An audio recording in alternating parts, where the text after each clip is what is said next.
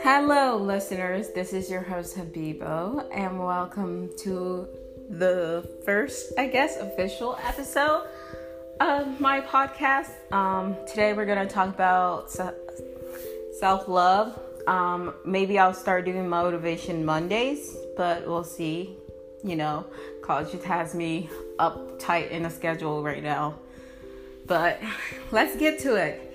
So, I think it's very important that we continue talking about self love because in in certain situations we all have felt like we weren't good enough and it wasn't just because of ourselves but people around us and the energy around us i strongly believe that who you're with does affect you a lot. And if you're always surrounded by people who are always putting you down and never uplifting you, you kind of suck up their energy and have negative thoughts about yourself.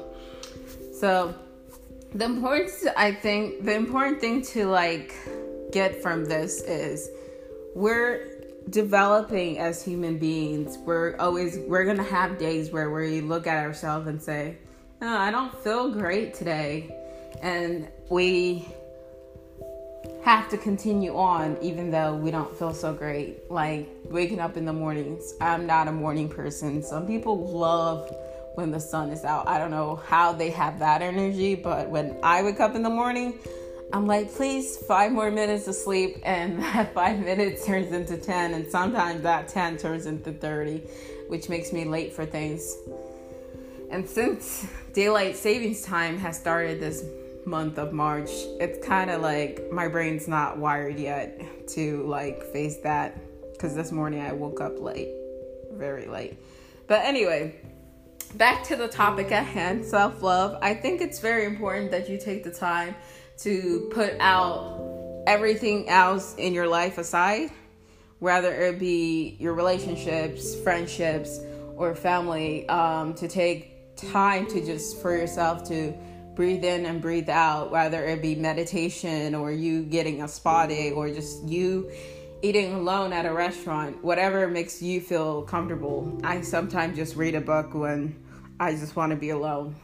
So that's something you can do. Um, I think I want to share a story for this. Um, I think at a very young age, I wasn't so consumed by looks until other people consumed me into what looks were and how to be pretty or something because I think I didn't care how I looked like, but the people around me would be like, "Oh, you you're so pretty, but," and then they would make a remark like, "Your nose is too big, your hair's too curly," just random things. Um, I got remarks from almost like every person in a different race. Rather, there were a black person who said my hair was too, you know, thick and unmanageable. Or if it was an Asian person who said that, oh, you could be Asian, you just need to be lighter. Uh, I think the skin whole people wanting you to change your skin has been like a battle that I had to face because as a black woman in America, people have so much nasty things to say. And I didn't know these things were like because people felt insecure about themselves.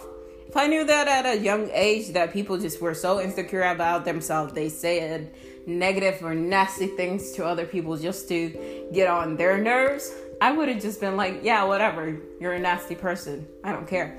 But I didn't knew that at that time. And I think that's very important. Especially when you're raising someone who's young, a woman, and black. That's like a lot of layers that a lot of people do not understand. And sometimes you do need to separate yourself from your other friends that from um, rather from other cultures or they're white because there are some things only a black woman would understand because a black woman's experience is a black woman's experience and not everybody else's. And I think people find that kind of hard to understand that because sometimes you're like, can I get my little bubble, please? Because I, I let you have your bubbles. Can we please have our own bubble? but yeah, and I think it would have been good if we had like therapists that were black in schools and stuff. I went to an all white school until like half a second grade when I went to a school where there were black kids, but I didn't fit in with the black kids. I fit in with the black boys, but never the black girls. It was always that weird thing where everyone's called me like the tomboy. They were like, "You must be a boy because you wear t-shirt and pants and stuff." And I'm like, now looking back at it, and I'm just like, but then y'all started wearing t-shirts and pants the next grade over. So who was the dumb one? But anyways, that's not important. So as I was developing as a child, I think beauty to me wasn't people's looks, it was their um, character. And I think that's how I made my friends. I basically made my friends based off their characters. Um, my best friend, I think, well, I, I have a couple of best friends. Um, at a certain age, I think it was around like first grade or something, I had a couple of different friends, but I think the person I was close to was my male white friend. He was like that person I went to if I felt like uncomfortable, and he would be like, You guys need to stop. I just felt like he knew that he had my back and I had his back because if somebody said something to him, I would walk up to them and say something. And I think that I created this bond over that, and I think it was a beautiful bond. I can't tell you guys his names because a lot of people know him, but they don't know that we were friends at a certain point of age, which is funny because the things he does now. but at that time, we were young, dumb, but we were kind.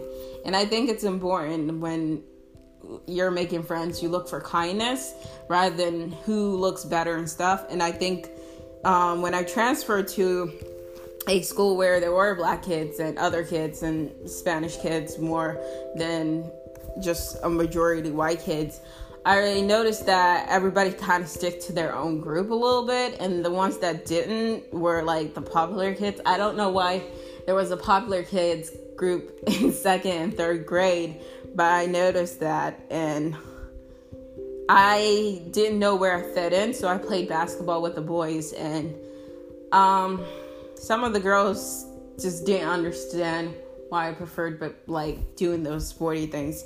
And I think that's what also made me give up basketball at by the time I got to like 3rd or 4th grade because people kept on like be like, oh, you're a girl, you're playing basketball, that's not good.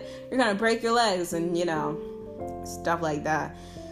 And I think that's, and then also, I think by the time I got to like fourth or fifth grade, my body was developing, so I could not be running around with orange little melons on my body. And i think that's also something that i need to talk about. Because like people will point out like your body all the time. And i think that's something that people don't understand that everyone struggles with. Like i don't need to tell you to tell me that i have boobs okay? I think i know that i have boobs.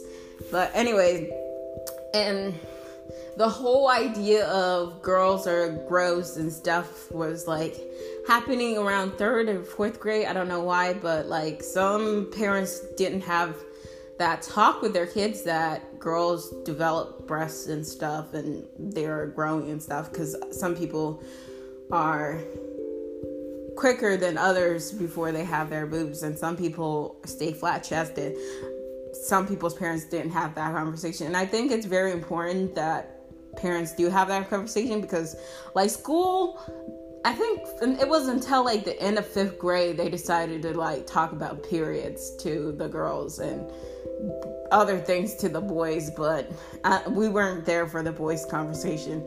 And I think it was important that they had both genders in the room, but they didn't want to do that. So I went to a public school, so I don't know if it is different in private schools. So yeah.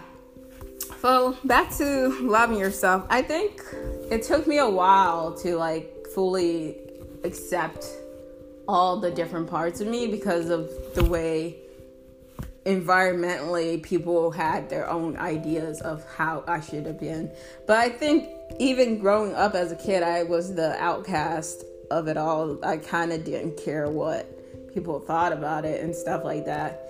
And think the only time I really cared was very when I was like in first grade at a very young age when I went to the bathroom and put like baby powder on my face because somebody told me that my skin wasn't like beautiful and stuff like that.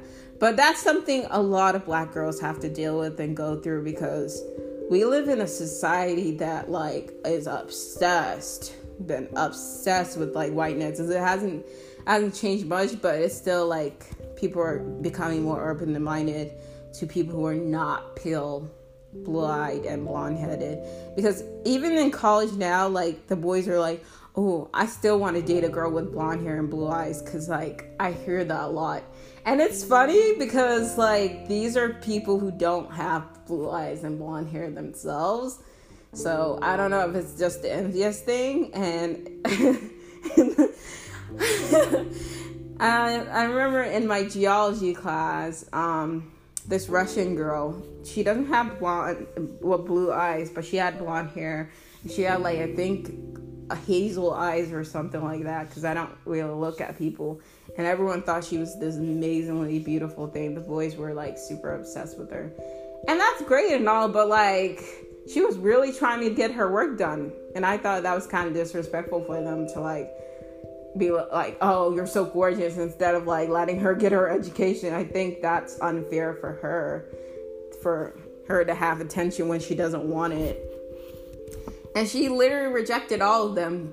Then she told them that she has a boyfriend and he'll kick their ass, which was funny because I actually enjoyed her saying that more than anything. And yeah, she was a sweet. She she's a sweet person. I just didn't became friends with her because I was like, nah, um, she wouldn't like me. I'm that person who's like, if I feel like someone won't like me, I don't walk up to them and say, hey, how are you doing? Um, most of my friends, I just said organically, like, said, oh, this person's pretty chill. I should go talk to them.